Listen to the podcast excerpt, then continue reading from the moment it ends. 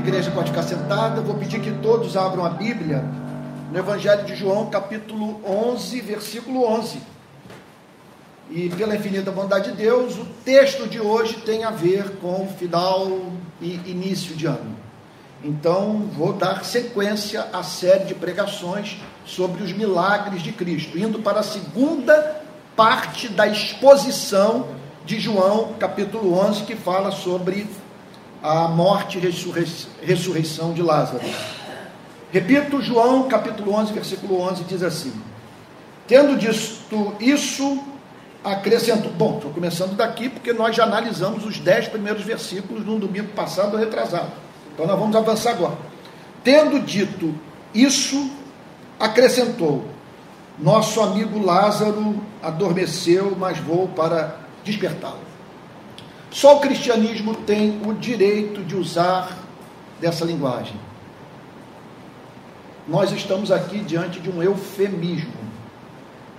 Quando Jesus diz que Lázaro estava dormindo, que Jesus estava querendo dizer que Lázaro estava morto. Mas da perspectiva do poder, do amor, da bondade divinas, a morte pode ser considerada um breve sono.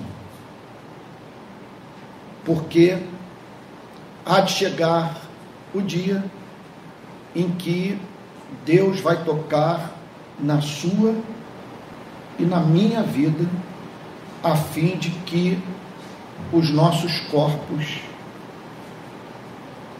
retornem à existência. A Bíblia nos ensina que após o fim da nossa vida biológica, nós temos vida consciente na presença de Deus. Contudo, a Bíblia declara que o corpo permanece como se estivesse num sono, aguardando a ressurreição, porque para a fé cristã, a ressurreição é, será seguida pela vida eterna e uma vida eterna a ser vivida no corpo, porque o corpo não é visto pelo cristianismo como uma maldição. Os gregos costumavam considerar o corpo como um cárcere do espírito. Para o cristianismo, o corpo foi feito por Deus como veículo é, para a expressão do espírito da imagem e semelhança de Deus, da qual nós somos portadores. Então, para o cristianismo, dormir é sono. E por quê?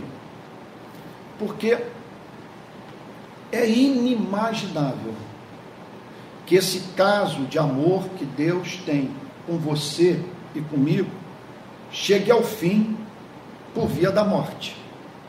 Você imagine se Deus, depois de tudo que nós passamos nesse planeta, de todo esse histórico de intervenção da sua graça em nossa vida, ele vai permitir que nós retornemos ao estado de poeira cósmica, sem consciência de nós mesmos, do que ele fez por nós. Ele definitivamente, palavras do próprio Cristo, ele não é Deus de mortos, ele é Deus de vivos. Por isso ele é chamado de o Deus de Abraão, de Isaac e de Jacó. A maior certeza que você pode ter de que a morte que aguarda você e a mim é um breve sono e não a supressão definitiva da nossa vida consciente, deve-se ao fato de que esse investimento que ele está fazendo na sua e na minha vida não vai cair no esquecimento. Por toda eternidade, você e eu vamos carregar a memória do que ele fez por nós. Como ele nos encontrou e nos regenerou e nos perdoou e nos santificou e pela sua graça nos sustentou até a nossa entrada na glória. Então aqui Jesus usa desse eufemismo. Ele está dormindo, quando na verdade Lázaro estava morto. E os discípulos tomariam consciência desse fato dentro de umas poucas horas. O texto diz então: nosso, Lázaro, nosso amigo Lázaro adormeceu, mas vou para despertá-lo. Em última análise, em última análise, essa é a nossa esperança. Esses dias eu estava lendo um filósofo polonês, é a mente mais assombrosa que eu conheci, pela que eu conheci, não vou dizer que seja mais assombrosa do que o século XX, mas dos autores que eu conheci, que eu pude ler, nos, do século XX, esse polonês é a pessoa que mais me impressionou do ponto de vista é, da sua capacidade intelectual, do seu volume de conhecimento.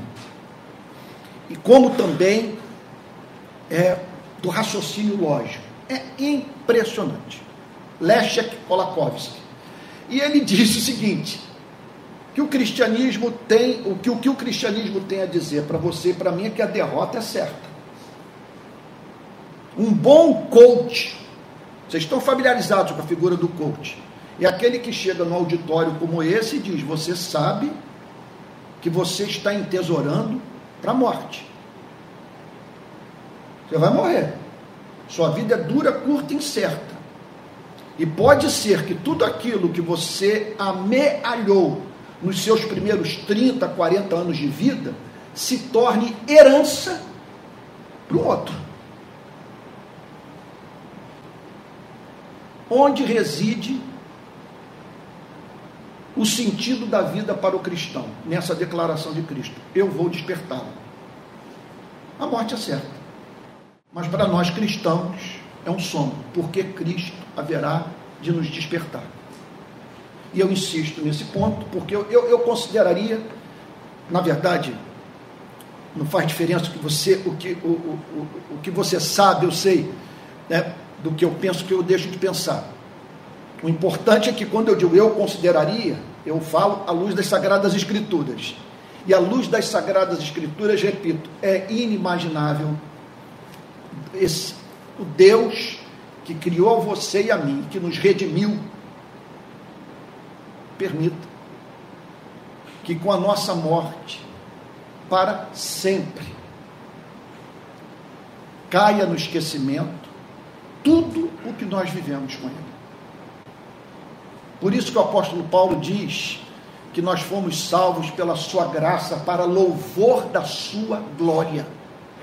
Porque por toda eternidade, nós seremos testemunhas da bondade divina. Porque no nosso caso, que nós podemos testemunhar é que ele nos amou por um ato de pura graça. Que no nosso caso, em razão da sua bondade infinita, ele se recusou permitir que nos perdêssemos eternamente. É o grande mistério da vida. Por que você? Por que eu? Nós sabemos que não foi pelos nossos méritos. Porque nascemos com uma propensão para o bem. Que nós somos melhores do que os demais. Tudo que nós sabemos é que antes dos tempos eternos, antes da criação, do tempo e do espaço, ele já nos amava. E decretou que para sempre nós viveríamos com Ele na Sua presença. Então aqui está o Senhor Jesus dizendo: Nosso amigo Lázaro adormeceu, mas vou para despertar. Vou para ressuscitá-lo, o que os discípulos não conseguiram compreender naquele ponto da mensagem. Olha o que, que o texto diz no verso 12.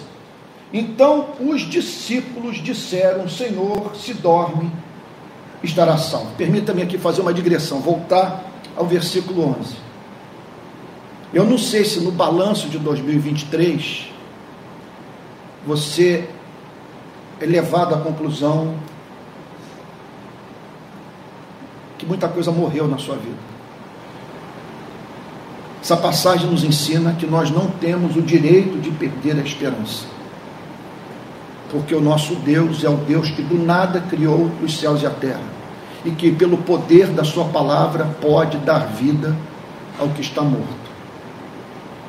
Então nós temos que viver assim, nessa certeza de que se Ele quiser operar, Ele fará a Sua vontade se cumprir, porque a palavra dele não volta vazia. O que Ele decreta se cumpre.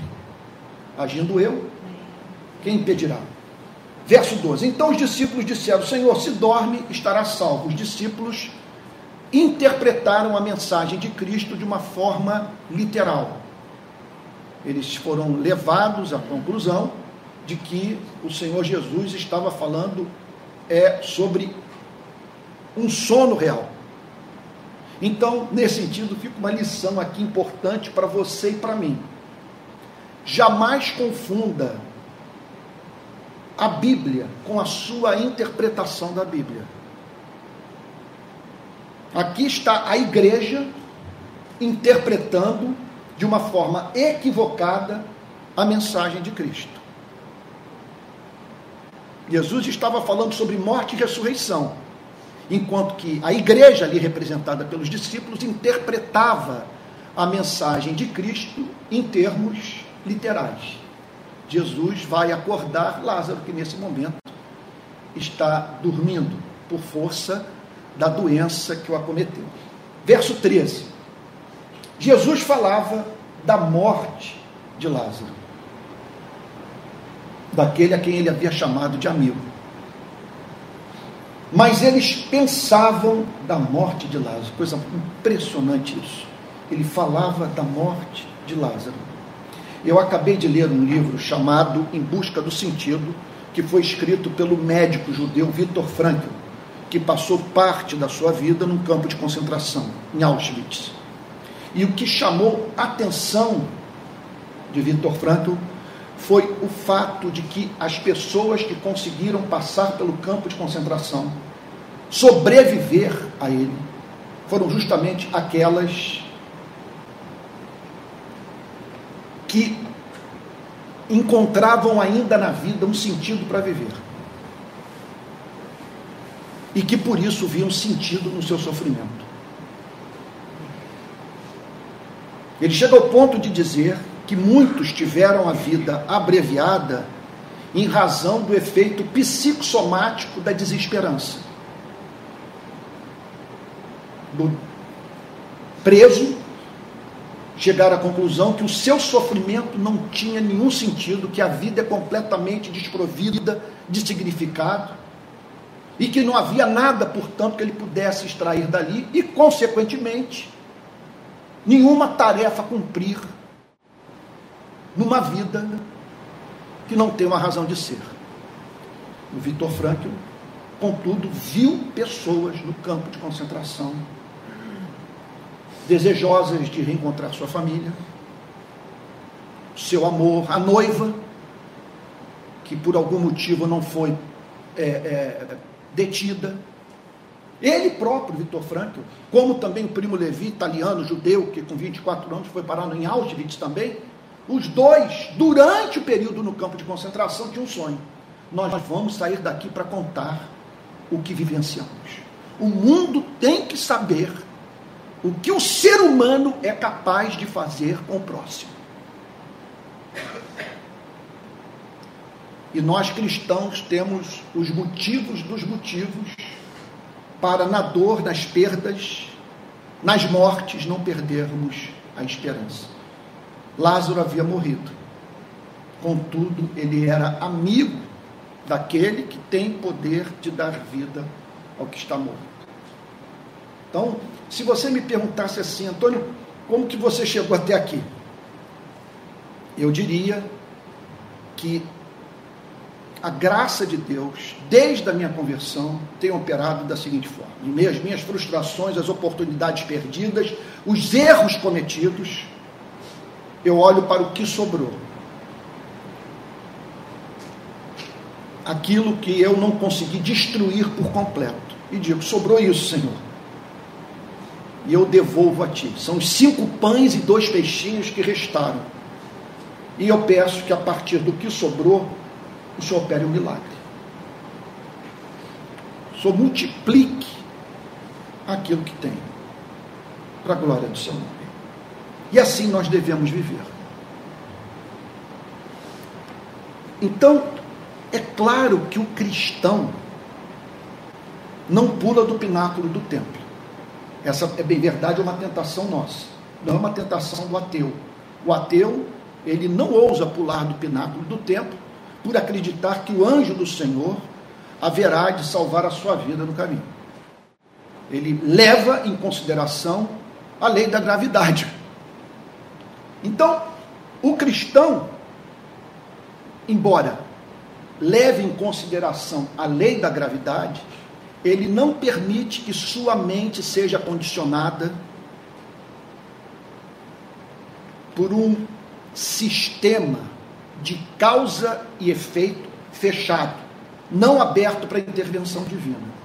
Porque nós acreditamos em ressurreição, a nossa cabeça não está sujeita a esse condicionamento que faz com que os seres humanos contem apenas com sua própria força, deixando assim de pensar na possibilidade de Deus operar um milagre na sua vida. Então é por isso que o psiquiatra argentino Carlos Hernandes disse uma vez, na verdade ele disse isso para mim, que a leitura regular da Bíblia reorganiza a nossa vida mental. Leia a Bíblia regularmente e você verá as escrituras organizando a sua cabeça. E por quê? Entre outras coisas, porque a Bíblia predispõe você a pensar em termos de milagre, a ter esperança, a crer na eficácia da oração. Por isso, que a palavra do Senhor é lâmpada para os nossos pés e luz para os nossos caminhos e refrigera nossa alma, porque a lei do Senhor é perfeita. Então, João prossegue dizendo: Jesus falava da morte de Lázaro, mas eles pensavam que tivesse falado do repouso do sono. Então, veja só, permitam-me insistir nesse ponto. Ele é de grande importância. Na verdade, é o seguinte: não faz parte da narrativa de João. João não quer ensinar isso. Mas o leitor atento das Sagradas Escrituras é forçado a chegar a uma conclusão, veja, é, que não tem relação com a mensagem que João quer comunicar. O que João quer comunicar é que Jesus ressuscitou um amigo. Mas na narrativa nós nos deparamos com um mundo de verdades espirituais, e uma delas é essa. A nossa propensão a, a interpretarmos de modo equivocado a Bíblia. No caso aqui, a mensagem de Cristo. Então, qual é a salvaguarda? Sua e minha. Vai requerer de você esforço. Qual esforço? Ao chegar a alguma conclusão das sagradas, a alguma conclusão no seu exercício de ler a Bíblia, procure submeter o seu pensamento ao que foi dito nesses dois mil anos de história do cristianismo, por aqueles que estudaram o texto que você examinou e que o levou a chegar a tais e tais conclusões. Isso é de suma importância, porque se você está interpretando o texto de uma maneira que jamais a passagem foi interpretada em dois mil anos de história, das duas, uma. Ou você é um gênio, e o cristianismo está avançando com a sua rara sabedoria, ou você está falando bobagem. Daí a importância de termos comentários bíblicos. Estudarmos as Sagradas Escrituras. Sabe? Então você chega à conclusão que haverá um arrebatamento secreto. Que de repente o piloto de avião cristão ele vai sair da aeronave. E o avião ficará desgovernado porque ele foi arrebatado. Em dois mil anos da história do cristianismo, isso jamais foi ensinado. É uma doutrina que remonta ao século XIX. De um homem que chegou à conclusão que haveria um arrebatamento secreto. Você não encontra essa doutrina em Santo Agostinho, em Tomás de Aquino, em Lutero, em Calvino, ninguém. Em Anselmo, nenhum autor jamais ensinou arrebatamento secreto da igreja. Não há esse ensinamento. Ninguém jamais interpretou a Bíblia dessa maneira, exceto um certo pregador, no século XIX, se não me falha a memória em inglês, que chegou a essa conclusão. E aí isso entrou no movimento pentecostal e hoje milhões de pessoas vivem na expectativa, algumas sobre o pânico. Eu, já, eu sei de gente que, certa ocasião, acordou Aí chegou na sala, não viu ninguém, entrou na cozinha, também não encontrou mais, não encontrou ninguém, os parentes ali, portanto, não estavam na casa, falou, todos foram arrebatados, eu fiquei. Não há base teológica para você chegar a essa conclusão. Não há fundamento, isso jamais foi ensinado na história do cristianismo. Exceto se o Espírito Santo realmente privou a igreja do conhecimento dessa verdade durante dois mil anos e resolveu comunicá-la a esse cidadão, que, portanto, disseminou essa, esse pensamento escatológico e que hoje está tão presente. Então, só, por que, que eu estou dizendo isso? Porque os discípulos interpretaram equivocadamente a mensagem de Cristo. E quando que nós estamos propensos a interpretar equivocadamente a mensagem de Cristo? Olha só, quando nós ouvimos aqueles que pertencem ao nosso grupo, ouvimos exclusivamente a esses. Quando você não ouve quem pensa de modo diferente do pensamento da sua denominação, da sua tradição de, de teológica ou de espiritualidade cristã. Quando você não lê, você não procura se municiar de bons livros. Quando você não submete o seu pensamento à análise de um outro. Então é muito importante que nessas horas nós tenhamos humildade, porque não são poucos os cristãos que se envolveram com problemas gravíssimos na sua vida em razão de interpretações estapafúrdias da Bíblia. Lembrem-se do que os teólogos costumam dizer: a Bíblia é a mãe de todas as heresias. Todas as mentiras que desencaminharam igrejas inteiras resultam de interpretações equivocadas das Sagradas Escrituras. E aqui está, repito, a meta de João não é ensinar isso. Mas na análise da narrativa, nós nos deparamos com os discípulos interpretando de uma maneira errônea a mensagem de Cristo. E isso nos remete para uma possibilidade presente na sua e na minha vida. Jesus declarar algo e você chegar a uma conclusão que não tem a mínima relação com aquilo que ele tenciona ensinar a você. É a mesma coisa, por exemplo, pecado contra o Espírito Santo. Não foram poucas as ocasiões que pessoas me procuraram, e muitas, acredito, é, preocupadas quanto ao fato de terem praticado esse pecado ou não. Então você está num culto como esse e vem uma cena obscena na sua cabeça. Às vezes uma cena envolvendo um personagem bíblico, a história bíblica, o próprio Deus. Pequei contra o Espírito Santo, não há mais esperança para mim. O que vai ser da minha alma?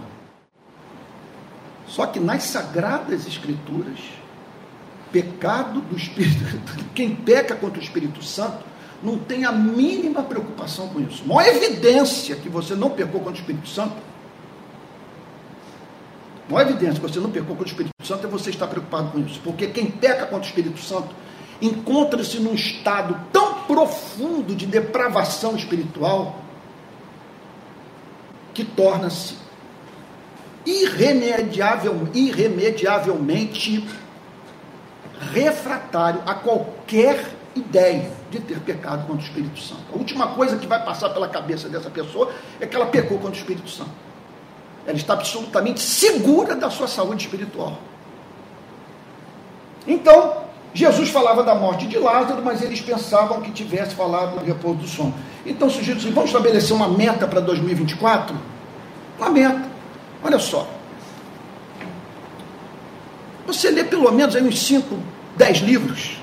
Sei que é difícil. A carga horária de trabalho é absurda, a qual a classe média e, na verdade, a sociedade está submetida.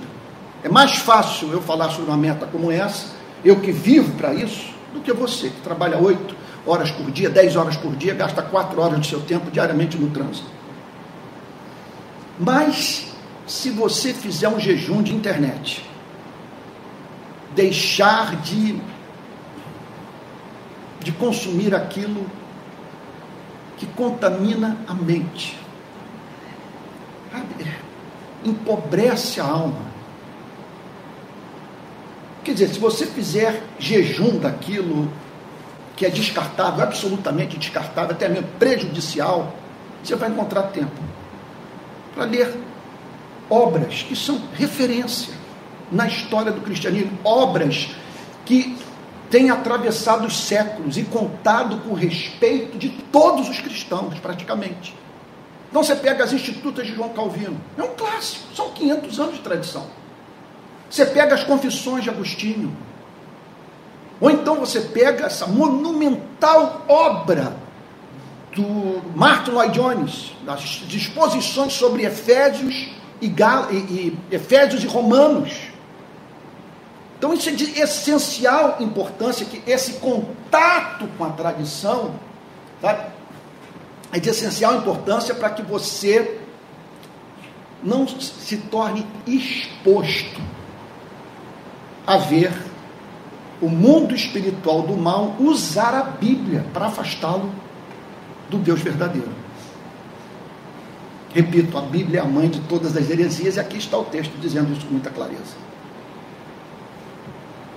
Então Jesus lhes disse claramente: Lázaro morreu. Então Jesus lhes disse claramente. Então veja só, se você tiver interesse real em conhecer a verdade, Jesus vai comunicar a verdade a você. Assim ele fez com seus discípulos, porque os discípulos não eram obstinados. Então a pior coisa que você pode fazer é ler um texto, chegou a alguma conclusão, você ouviu um pregador em algum lugar. Olha, eu vivi essa experiência, deixa eu abrir um parênteses aqui, com o Dr. Russell Shedd. Eu estava num congresso lá na Barra e o Dr. Russell Shedd me apresentou, apresentou para a igreja algo que eu falei, Dr. Russell Shedd, ele falou sobre o ministério dos anjos e que os anjos, e que aquilo que nós costumamos atribuir ao Espírito Santo, ele, doutor Soched, atribuía ao ministério angelical.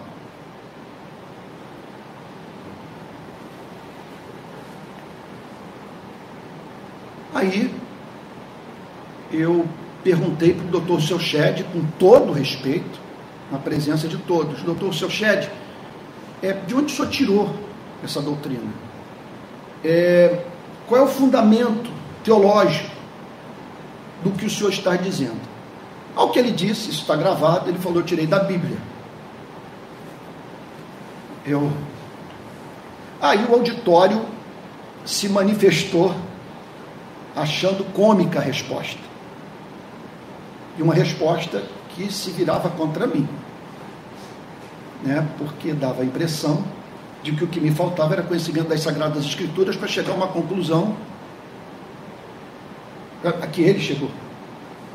E que nos meus estudos eu jamais havia chegado. Eu esperei o auditório se aquietar e me virei para ele e disse o seguinte: olha, isso mesmo que eu acabei de dizer para vocês. Quando você faz uma afirmação rara do ponto de vista da tradição teológica, para a qual não há fundamento na, na história da teologia, ou há, vamos assim dizer, uma escassa defesa do que está sendo dito, das duas, uma. Ou você, com a sua inteligência, está fazendo a teologia avançar, uma contribuição inédita, ou então você está falando bobagem. Porque eu devo honrar as Escrituras e honrar o Espírito Santo, sobre o qual as Escrituras sagradas tanto falam, e que é prometido à igreja como consolador, como auxiliador, que não nos, não nos desampararia jamais e que nos ajudaria a nos lembrarmos das palavras de Cristo e as interpretarmos corretamente. Ora, eu tenho dois mil anos de história do cristianismo com homens e mulheres melhores do que eu, dedicados ao estudo desse livro. Eu quero saber o que, que essa gente disse. Eu tenho que ler os comentários, eu tenho que ler os tratados de teologia. Eu tenho que investigar os sermões. Eu cheguei a alguma conclusão. Aliás, eu quero lhes dizer que assim eu preparo os meus sermões. que eu faço? Me debruço sobre o texto e procuro chegar às minhas conclusões. Mas por desconfiar de mim mesmo, por saber que ninguém se aproxima das Sagradas Escrituras nu, sempre nós, nós nos aproximamos da Bíblia com os nossos condicionamentos psicológicos, culturais, filosóficos. Ora, na minha experiência de 41 anos de cristianismo, trabalhando ininterruptamente na igreja, uma das coisas mais difíceis que eu encontrei no meu ministério é uma pessoa largar a versão inicial que ela recebeu do cristianismo. Especialmente se essa versão foi passada por um pastor ao qual ela é muito apegada. Ou tem a ver com avô, tem a ver com mãe, tem a ver com pai. É insuportável a ideia de que uma pessoa tão especial para você lhe ensinou o erro. E é muito difícil a pessoa ser demovida desse pensamento. Contudo, são dois mil anos de história. E cremos que o Espírito Santo socorreu as gerações passadas. E essa gente deixou um registro das suas experiências com o Espírito Santo. Com seu com seu labor de tentar entender as sagradas escrituras sob o auxílio do Espírito Santo. E essa gente deixou esse legado extraordinário que hoje está à sua e à minha disposição. Então o que eu faço? Eu estudo e depois eu subo, eu vou na minha estante, pego os comentários bíblicos e aí vamos ver o que que Lutero falou, o que que Calvino falou, o que que esses grandes luminares da história do cristianismo falaram sobre o texto que eu estou estudando e que vou levar para o púlpito no domingo da igreja. E quando o pastor é sério, quando o pastor é sério, ele numa pregação como essa, ele vai dizer o seguinte: olha, eu estou dando uma interpretação que não é a interpretação de todos os comentaristas bíblicos.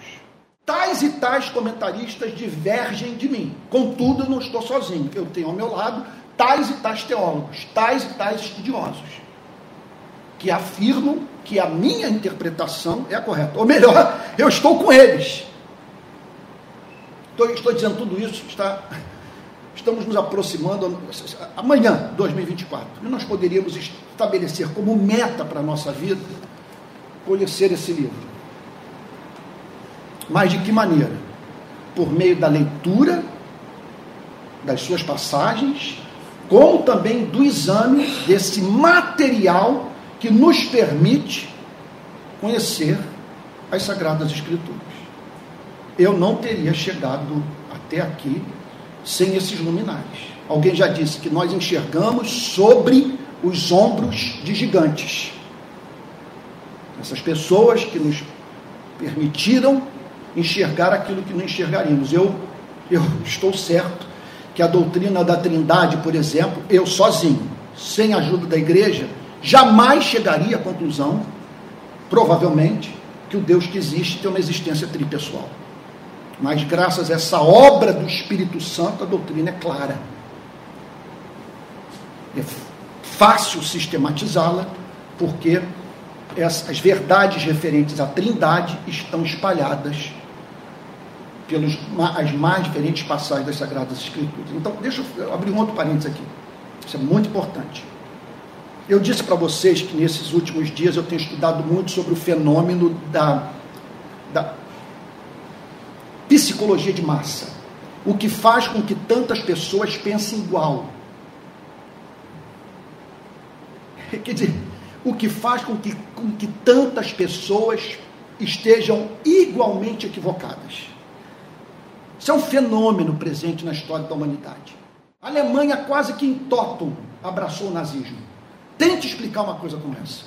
Os italianos recebiam Mussolini efusivamente. A gente olha, portanto, as cenas, os registros do discurso de Mussolini com aquela fala toda afetada e ficamos a pensar como que essa gente pôde aplaudir uma pessoa visivelmente portadora de uma psicopatia.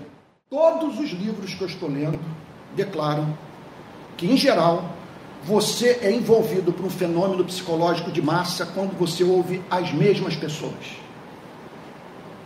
Quando você não se abre para ouvir quem pensa diferente, dos que monitoram os grupos de WhatsApp, que servem como sua principal fonte de informação.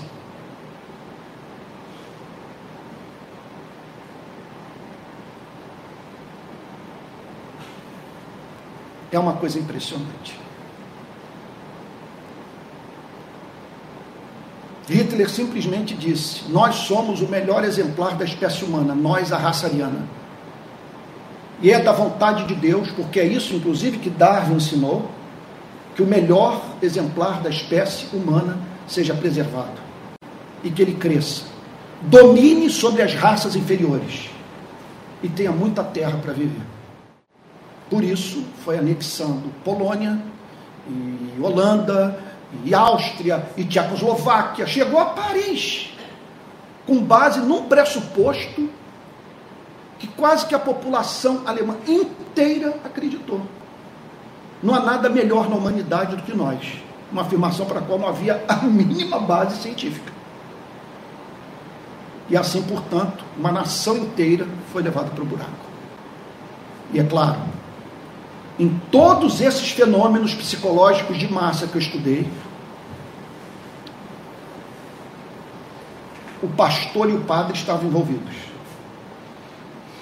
Sempre houve, veja só, insuflando as massas, o intelectual, o jornalista, o político profissional e o clérigo. Estão lembrados da crucificação de Cristo? Como que Jesus foi parar na cruz? A Bíblia é muito clara. Pilatos queria soltar Jesus. Ele não tinha a intenção de matar Jesus. Contudo, a Bíblia diz que a multidão, sob a influência dos sacerdotes, pediu para que Barrabás fosse solto e Jesus crucificado. Ou seja, os pastores foram para a internet e disseram o seguinte: é evidente que Barrabás é mais excelente do que Cristo. Se alguém tiver que ser solto, que seja Barrabás. Se alguém, que alguém tiver que ser crucificado, que seja Cristo. E aí então os sacerdotes criaram o fenômeno psicológico de massa, a tal ponto que Pilatos não conseguiu mais dialogar com a multidão. Não havia mais é, fundamento. Aliás, todos esses estudiosos declaram o seguinte: que o que caracteriza o fenômeno psicológico de massa é a abdicação do raciocínio. As pessoas não pensam mais. Elas são levadas pela emoção, pelo discurso de ódio e, e por alguém que é demonizado. A quem você passa a odiar, a chamar de inseto, de praga. Sabe? Como um comandante da polícia militar que eu conheci, morto recentemente. Ele disse o seguinte: a PM é o melhor inseticida social. E assim, portanto, você tem uma sociedade que cria uma polícia. Que entra na favela dizendo o seguinte: nós somos o melhor inseticida social, vamos matar essa praga. E com isso, de 2007 para cá, cerca de 100 meninos e meninas pobres mortos por bala perdida nas favelas do Rio de Janeiro. A maioria em confronto entre policiais e bandidos. E, eu, e o que eu tenho para lhes dizer é que com 41 anos de igreja, vocês devem tomar cuidado com um homem como eu. Só tem uma saída para vocês é não terem sua vida destruída pelo pastor. É se dedicarem ao trabalho duro de estudarem, de lerem as sagradas escrituras, mergulharem na tradição. Nossa alma está em jogo. Então, é uma, uma, uma, virtude da denominação a qual eu pertenci, da qual saí é, esse ano, a igreja presbiteriana, essa, essa igreja ela tem uma, uma virtude, entre outras. Tem uma confissão de fé, com cerca de 500 anos de tradição. E foi redigida na Inglaterra por calvinistas. É, no século XVII. Então você entra já sabendo o que, que essa igreja crê. E o que essa igreja que crê tem lastro. Porque caso contrário, surge um Jim Jones na sua vida, e aí você vê 900 pessoas sendo levadas para um canto do mundo a fim de todas darem cabo de suas vidas, se matarem por acreditarem num acelerado. Então, irmãos queridos, não era nem minha intenção falar sobre esse tema, mas por amor à alma de vocês, por amor à sua saúde psíquica, leiam as Sagradas Escrituras, leiam bons livros, submetam a pregação do pastor ao exame da Bíblia.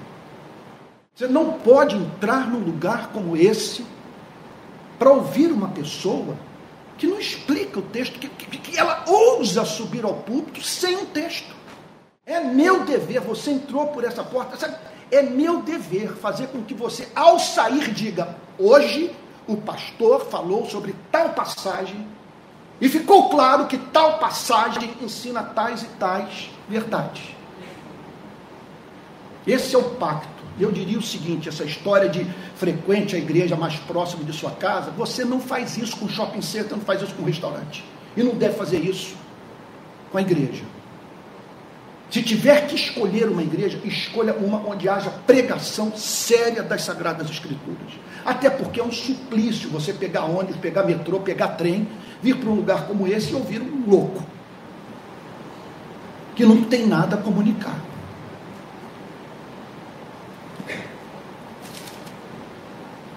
Lázaro morreu. Por causa de vocês, me alegro de que não estivesse lá para que vocês possam crer. Então Jesus manifesta a sua alegria pelo fato dos discípulos terem tido acesso à profecia. Eles haviam ouvido uma mensagem sujeita à verificação, à evidência empírica há algo de profundamente científico no que Jesus está dizendo. Ele está dizendo, o que ele está falando é o seguinte, que a minha palavra é verificável. Eu estou dizendo que Lázaro morreu e que ele vai ressuscitar. E eu estou feliz que vocês estão sabendo por minha boca, e vocês só podem saber em razão de uma obra sobrenatural de que ele está morto, porque vocês não estão lá. E daqui a pouco vocês vão comprovar vocês vão adquirir a certeza de que aquilo que eu digo é verdadeiro. Vocês vão testemunhar o fato de que ele está morto e que eu vou despertá-lo do sono. Então, por causa de vocês, me alegro de que não estivesse lá para que vocês possam crer. Olha, é uma loucura.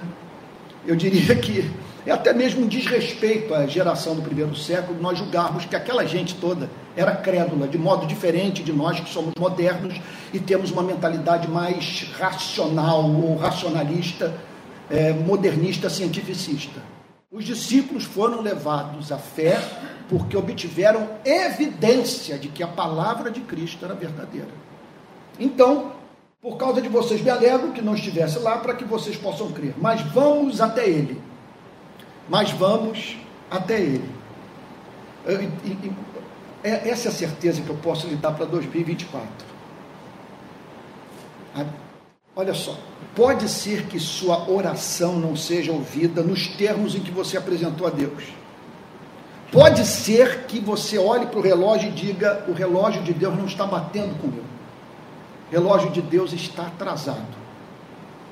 Lázaro estava doente, você pediu pela intervenção divina. E o Criador decidiu não ouvi-lo e permitir a morte de quem você tanto ama. Mas a certeza que temos é que ele ouve oração e que a seu tempo ele intervém para a glória e louvor do seu santo nome. Mas vamos até ele. Ele esperou 48 horas para não vou dizer tomar essa decisão, a decisão já havia sido tomada. Ele esperou 48 horas para atender a oração de Marta e Maria. que Deus lhe conceda graça para você viver pela fé. Uma confiança implícita no amor dele, embora você não consiga compreender o seu governo providencial, as decisões que ele toma soberanamente a sua revelia. Então, mas vamos até ele. Verso 16: Tomé, chamado Dídimo, disse aos outros discípulos: Vamos também nós para morrer com o Mestre. Então, eles, os discípulos estavam aflitos, porque se dirigir para Betânia significava se dirigir para as proximidades de Jerusalém. Dá para ir a pé de Betânia até Jerusalém. E se dirigir para aquela região significava manter contato com a polícia da igreja, com a polícia do templo, com aqueles que queriam encontrar oportunidade para prender e matar a Jesus. Os discípulos temiam por Cristo, temiam pelas suas próprias vidas. Então eles interpretaram a decisão de Cristo como um ato de impressionante coragem. Ele está indo na direção dos seus algozes. E aí nós nos deparamos com uma gloriosa definição da virtude da coragem. A coragem é nós nos expormos a riscos, inclusive o risco de morte, quando é isso que a nossa consciência exige. Lembrando-nos aqui de C.S. Lewis, é, André e Luana devem estar cansados dessa minha ilustração. Já ouviram muito lá na Barra. O C.S. Lewis diz que sem a coragem, simplesmente as demais virtudes não se mantêm de pé. Porque a coragem é aquela virtude que sustenta todas as demais no momento da mais alta prova. C.S. Lewis diz algo que para mim é, é, é, é petrificante. Ele diz o seguinte: sem coragem, você só é justo, você só é generoso, você só é bondoso sob certas circunstâncias. Usando o português da rua, se a chapa ficar quente, você amarela porque você é justo, é solidário, é bondoso, até o ponto em que o exercício dessas virtudes não comprometam, não torne a vida difícil para você. Aí entra a coragem. A coragem é o que sustenta todas as demais virtudes. Sabe? E que comunica a consciência a necessidade de pagarmos o preço. Então lá foi Jesus na direção de Marta, Maria e por que não dizer Lázaro, que já estava morto. Então Tomé, chamado Dídimo, disse aos discípulos: Vamos também nós para morrer com o Mestre. Meu Deus do céu. Olha, é complicado.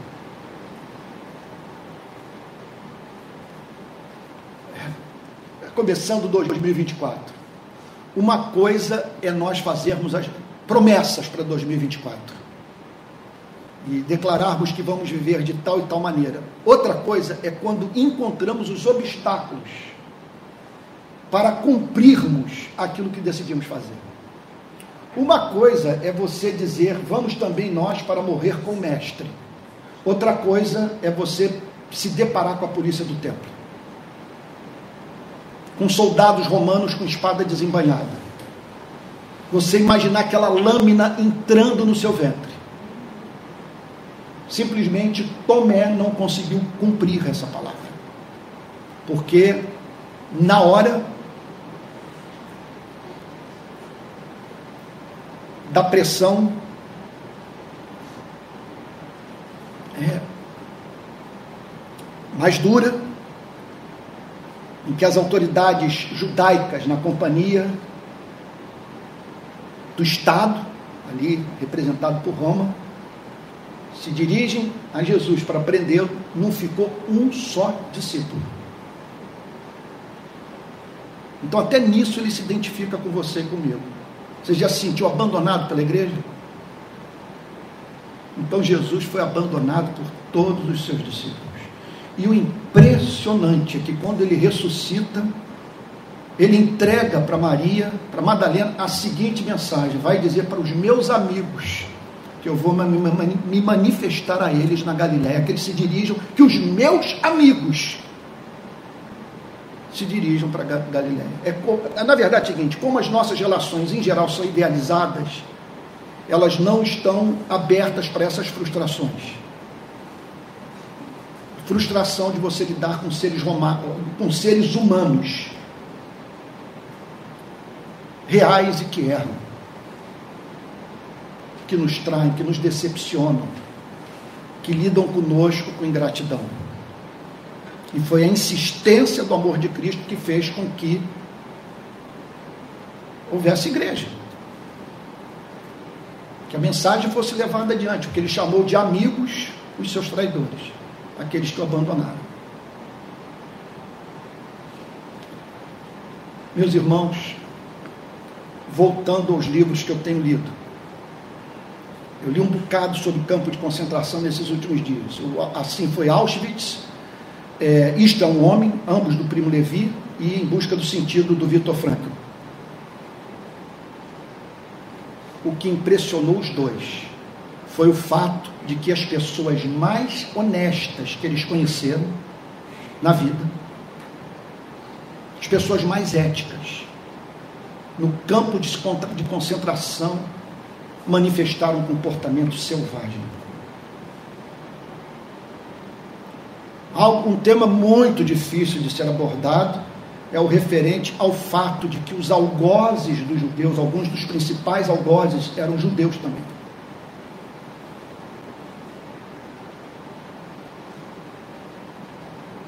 Ou seja, para sobreviver, esses se comportaram de maneira despótica, oprimindo seu próprio povo. Por que, que eu estou dizendo isso, usando essa ilustração? Não é que eu estou contaminado da literatura, não. Até, pode até ser que sim, mas o texto não me permite falar isso. Na hora da pressão mais severa, Tomé não manteve a palavra. Por isso, a oração. Não nos deixes cair em tentação. O que, que significa dizer isso? Senhor, regula as circunstâncias da minha vida a fim de que na prosperidade ou na escassez, na abundância ou na fome, na honra ou na desonra, eu não perco o ser. E que pela sua graça, o Senhor não permita que eu perca também a alma, de modo a não me tornar marionete das circunstâncias. Então, sendo nós quem somos, a nós só nos cabe pedir: não nos deixe cair em tentação, mas livra-nos do mal, pois o reino, o poder e a glória para sempre. É algo assustador você tomar consciência do relato de que aquela pessoa que foi presa com você passou a desejar o seu pão, a esperar a sua morte para que pudesse se apropriar dos seus pertences. Meu Deus! coisa impressionante. Que coisa impressionante. Jean Delery, sapateiro que foi enviado por João Calvino para implantar o calvinismo no Rio de Janeiro no século XVI, a pedido de Villegagnon, por incrível que pareça. essa história é longa, eu não vou me ater a contá-la. Posso falar sobre isso em outra ocasião. Então vocês comprem o livro Viagens ou Viagem à Terra do Brasil, de Jean Delery, um clássico. Os franceses é, conhecem esse livro, é livro que as crianças leem, que conta a história, portanto, desses calvinistas, desses franceses, desses suíços que vieram parar aqui no Rio de Janeiro. E Jean Delery conta o que, que aconteceu na viagem de volta para a Europa. Ele falou que era visível, na fome que se abateu sobre o navio, de um companheiro de viagem olhar para o outro com um olhar antropofágico.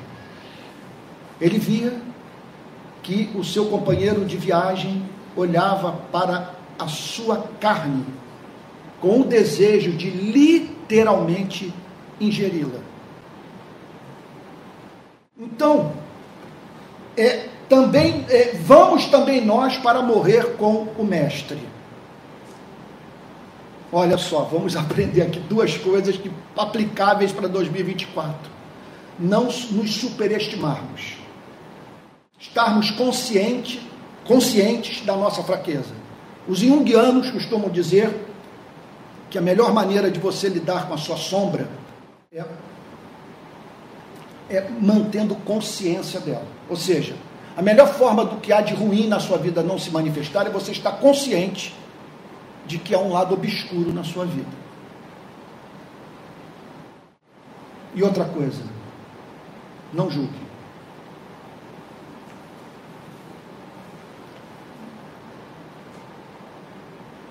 Você não sabe como você reagiria se estivesse no lugar daquele que está sofrendo? Tomé olha, mediante o exercício da imaginação, e se vê numa situação em que todos vão dar a vida por Cristo, a começar por ele. E nessas horas, quando nós olhamos irmãos que não estão apenas diante de uma idealização, mas que estão vivendo o momento da prova, nós temos a tendência de julgá-los e, e, e, olha só, acreditando que no lugar deles nós faríamos diferente. Qual a melhor forma de lidarmos com a vida? Pai nosso que estás nos céus, santificado seja o teu nome, venha o teu reino, seja feita a tua vontade, assim na terra como no céu. Pão nosso cada dia nos dai hoje. Perdoa as nossas dívidas, nossas ofensas, assim como nós estamos perdoados aquele que nos tem feito. E não nos deixes cair em tentação. É isso. Bom, eu acho que é, eu posso parar por aqui. No domingo que vem eu retomo o exame dessa narrativa da ressurreição de Lázaro. Mas acredito que no ponto em que nós paramos, nós podemos extrair do texto alguns princípios a serem aplicados em nossa vida em 2024. O que, que vocês acham? Vamos lá então. Vamos lá então. É, do que nós lemos, do que foi falado, o que você julgou mais importante nessa manhã? Você diz o seguinte: Isso atingiu minha alma em cheio. Alguém gostaria de falar? Do que foi falado, isso para mim foi mais relevante.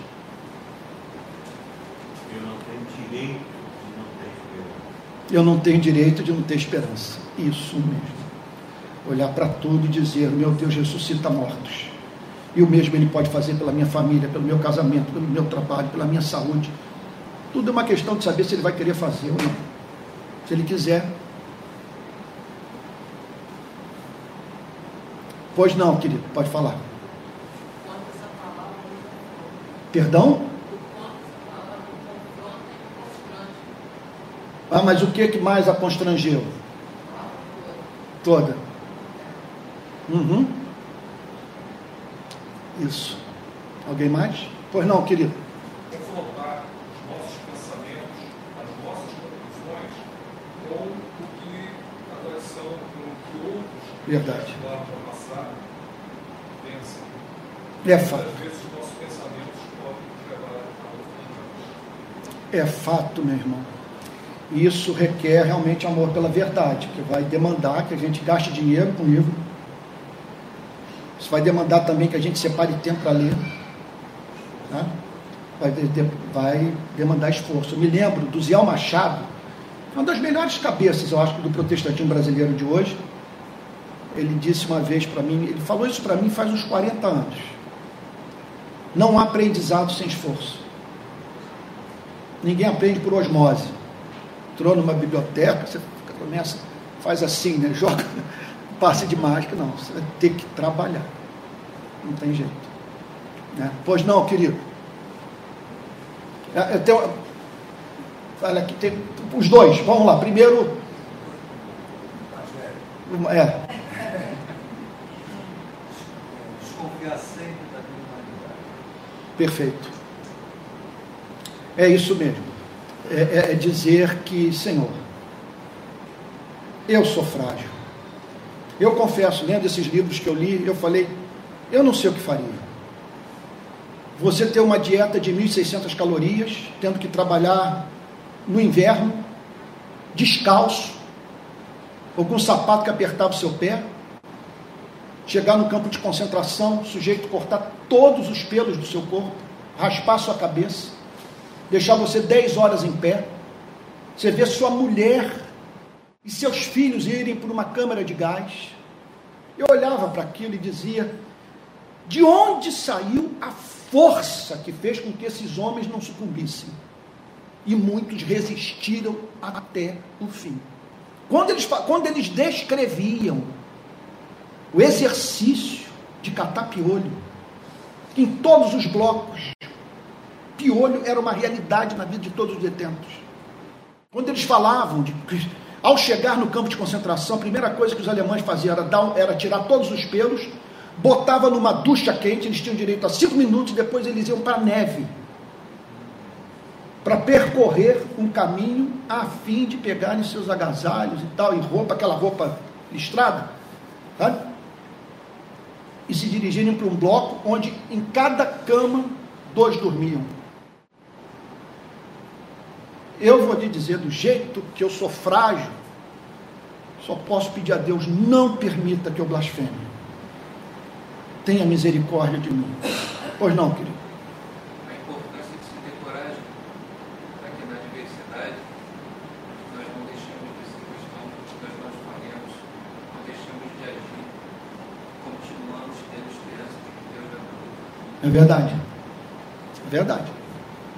Coragem. Coragem quando, por exemplo, você vê uma parte da igreja, a maioria, indo numa direção e você mensurando as consequências de se posicionar contra a maioria e mesmo assim deixar clara a sua posição. Requer muita coragem. Pois não. Fala aqui. É, na que o senhor falou que a Bíblia é a mãe das heresias. Isso aí toca que a gente, tem um entendimento do quão importante é a hermenêutica na vida do cristão, na nossa vida quando a gente vai ter a leitura. Porque quando a gente vê um, uma, um profissional, um, um pastor, alguém assim, mencionar a Bíblia, é, ou então falar alguma heresia, a gente tem que ter uma ideia de que da onde que ele tirou isso da cabeça. Isso dele. mesmo. Muitas isso. vezes ele tem um versículo mesmo, as pessoas usam e começa a criar um monte de ideias que está totalmente fora do contexto. Então a gente vê o quão importante é a gente ter foco, a gente estudar, a gente usar a hermenêutica para entender qual é o fundamento daquilo que está escrito. O que aquele texto realmente quer dizer sobre tudo ali.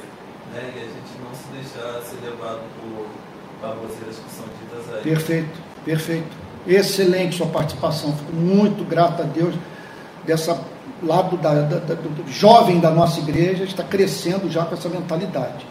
Olha, um segredo é o seguinte: além do que eu falei, de você ouvir a tradição, não é ser escravo da tradição, mas ouvir a tradição, é o seguinte: nunca chegar a uma conclusão sobre um texto das Sagradas Escrituras que cause violência outra passagem. Que a Bíblia não é um livro de contradição. Se você chega a uma conclusão que vai de encontro ao que é ensinado claramente por outros textos, você está interpretando equivocadamente a Bíblia. Lutero costumava dizer o seguinte: é que a melhor, a melhor, o melhor princípio hermenêutico é o da Bíblia ser a intérprete de si mesmo. De aquilo que está obscuro numa passagem, de você ler à luz do que está claro nas, nos demais textos é, da Bíblia. Né? Pois não, querido. É... Já vamos terminar, gente, meio-dia. De achar que Deus ele não ouviu a nossa oração só porque não aconteceu no tempo que a gente queria verdade. e nem da forma que a gente queria. Porque é quem quiser na passagem, a Marta e a Maria tinham orado pedindo a minha história de Lázaro. Lázaro ele havia morrido, não foi da forma que eles queriam, mas era para que a, para que, a, que Deus né, seja exaltado no final. E no final de tudo, Deus foi honrado e tudo que tinha que para acontecer foi acontecido. Lázaro Excelente. Sabe qual é a meta da oração? Eu estou plagiando alguém aqui, eu não sei quem é. Eu li isso em algum lugar. É oração virar um monólogo. É Cristo falando com Ele próprio, por meio de nós. É de você só querer o que Deus quer. Tá? Esse é o segredo da oração, de você, então, seguir o exemplo de Cristo. Contudo, não seja feita a minha vontade, e sim a sua. Então, a vontade de Marta e Maria era: vem logo para cá, para Betânia, que o nosso irmão está morrendo. A vontade de Deus foi: vocês vão ter que viver essa perda. Mas para obterem uma, algo que não obteriam se não passasse por esse sofrimento. E aí retardou a intervenção dois dias. Né? E aí, esse é o, é o que São João da Cruz, místico católico, chamava de noite escura da alma, silêncio divino. Deus, aquele silêncio é coisa que só pela fé, para você não enlouquecer. Alguém mais? Nosso querido Emerson, nosso centurião de Deus. O Senhor se der coragem de nortear as outras virtudes. Isso. É, no caso dessa passagem, é, quando os discípulos interpretaram erradamente o que Jesus falava sobre o teria a ver com o medo deles voltarem para Jerusalém, numa região que eles sabiam que encontraria alguma resistência. Como está, não fala sobre isso, mas Aham. teria é, é, algum tipo de, é, de influência esse medo. É, às vezes a, a, a coisa, às vezes a nossa interpretação das Sagradas Escrituras é equivocada em razão de interesses inconscientes. Esses dias eu li um político inglês, ele disse o seguinte: nada mais difícil do que uma pessoa enxergar aquilo que o seu salário impede de ver. É interessante para o meu salário, para os meus ganhos, que eu não enxergue determinada coisa. Então, vai lá, eu, eu abraço uma causa qualquer, porque inconscientemente eu não percebo isso, aquilo me é interessante. Então, é claro que isso é, pode acontecer, mas nesse caso aqui específico, Emerson, o que parece é o seguinte: é, é que Jesus falou de uma forma metafórica e eles interpretaram literalmente a mensagem de, de Cristo. né? Foi o que aconteceu. E aí nós nos deparamos com outro princípio hermenêutico. Poesia na Bíblia você tem que ler como poesia. Metáfora como metáfora. Sabe? E, e- e narrativa como narrativa. Jamais fazer teologia com base em narrativa. Tá? Então, todos os discípulos foram batizados e oraram em línguas estranhas. Só que não há um texto da Bíblia que diga que todo mundo tem que passar por essa experiência da glossolalia, que todos têm que orar em línguas estranhas. Simplesmente a Bíblia diz que naquele caso foi o que aconteceu. tá? Mas não há nas passagens doutrinárias uma indicação. Então é muito importante que a gente faça. E aqui Jesus usou de uma linguagem metafórica. Sabe? E os discípulos interpretaram de modo literal. Gente, nós temos hoje é o último domingo do ano, então o pessoal deve ter almoço aí pela frente e tal. Eu sei que não vou poder voltar por Icaraí, que já deve estar a pista lá interrompida, vou ter que tomar outro caminho para ir para Pendotiba. Vamos encerrar o culto então? Vamos nos colocar de pé. É tanta riqueza nesse texto que eu gostaria agora de nós orarmos juntos, de pé, pedindo a Deus graça, né? Pedindo a Deus graça para que tudo que nós vimos seja aplicado é, poderosamente no nosso coração. Emerson, você poderia orar por nós aqui, usando o púlpito?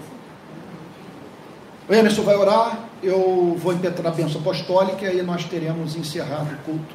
né? Aliás, vou pedir para o Alex, querido, impe- impetrar a bênção apostólica. Alex, não vai dar nem para ter uma música, porque eh, devido à data, todo mundo aí tendo vi- visita em casa, ou tendo que ir para casa de algum parente, de algum amigo. Então nós vamos encerrar logo. Tá? Você impetra a bênção e o Emerson, nosso querido centurião, aqui, né? Você vê como que Deus tem misericórdia dessa gente. Né? Tá bom.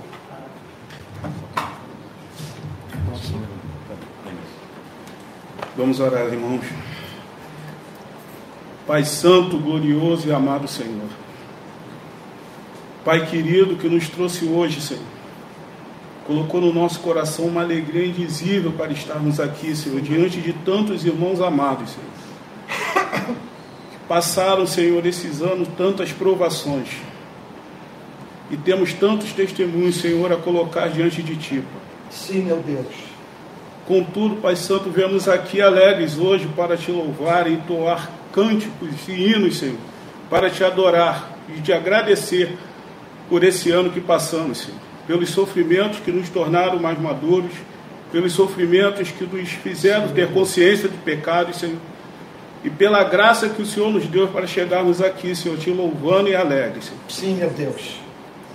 Desse culto, Pai Santo, viemos alegres com tudo o momento, Senhor. Sublime é quando o Senhor fala conosco, o Senhor falou. Amém, Senhor. E oro, Senhor, para que a tua palavra encontre terreno fértil, Senhor, Amém. nos nossos corações. Amém. Para que essa palavra frutifique, Senhor, e Amém. possa louvar o teu nome diante desse mundo mau. Amém, Senhor. Pai Santo, fazemos tantas resoluções, Senhor, mas só Sim, uma é necessária. Que te amemos cada vez mais. Que possamos, Senhor, conhecer-te cada vez mais. Amém. Conhecer a tua palavra, Senhor. Amém. E Senhor. louvar e honrar o teu nome com as nossas vidas. Amém, Senhor.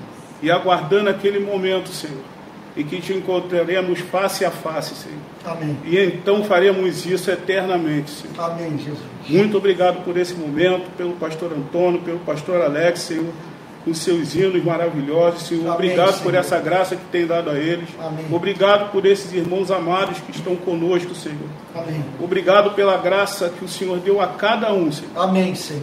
A Ti toda a honra, toda a glória e todo o louvor, pelos séculos e séculos. Amém, Jesus. Amém. Amém. Queridos,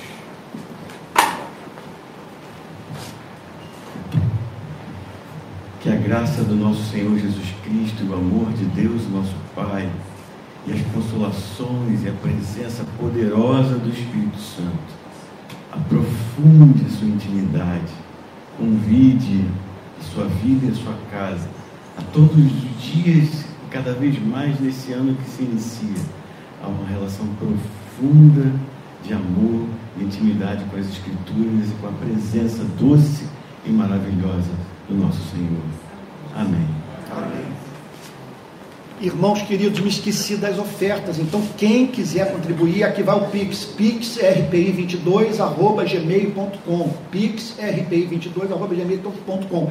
E quero lembrar a todos que diariamente, de segunda a sexta, às seis da manhã, eu estou postando a série sobre Efésios no meu canal de YouTube. A Betânia cedeu os direitos de imagem de todas as minhas pregações ali. Então, o pastor Theo, de uma forma muito gentil, aliás, eu te- te- teria a honra de passar esse, esse ano novo com ele.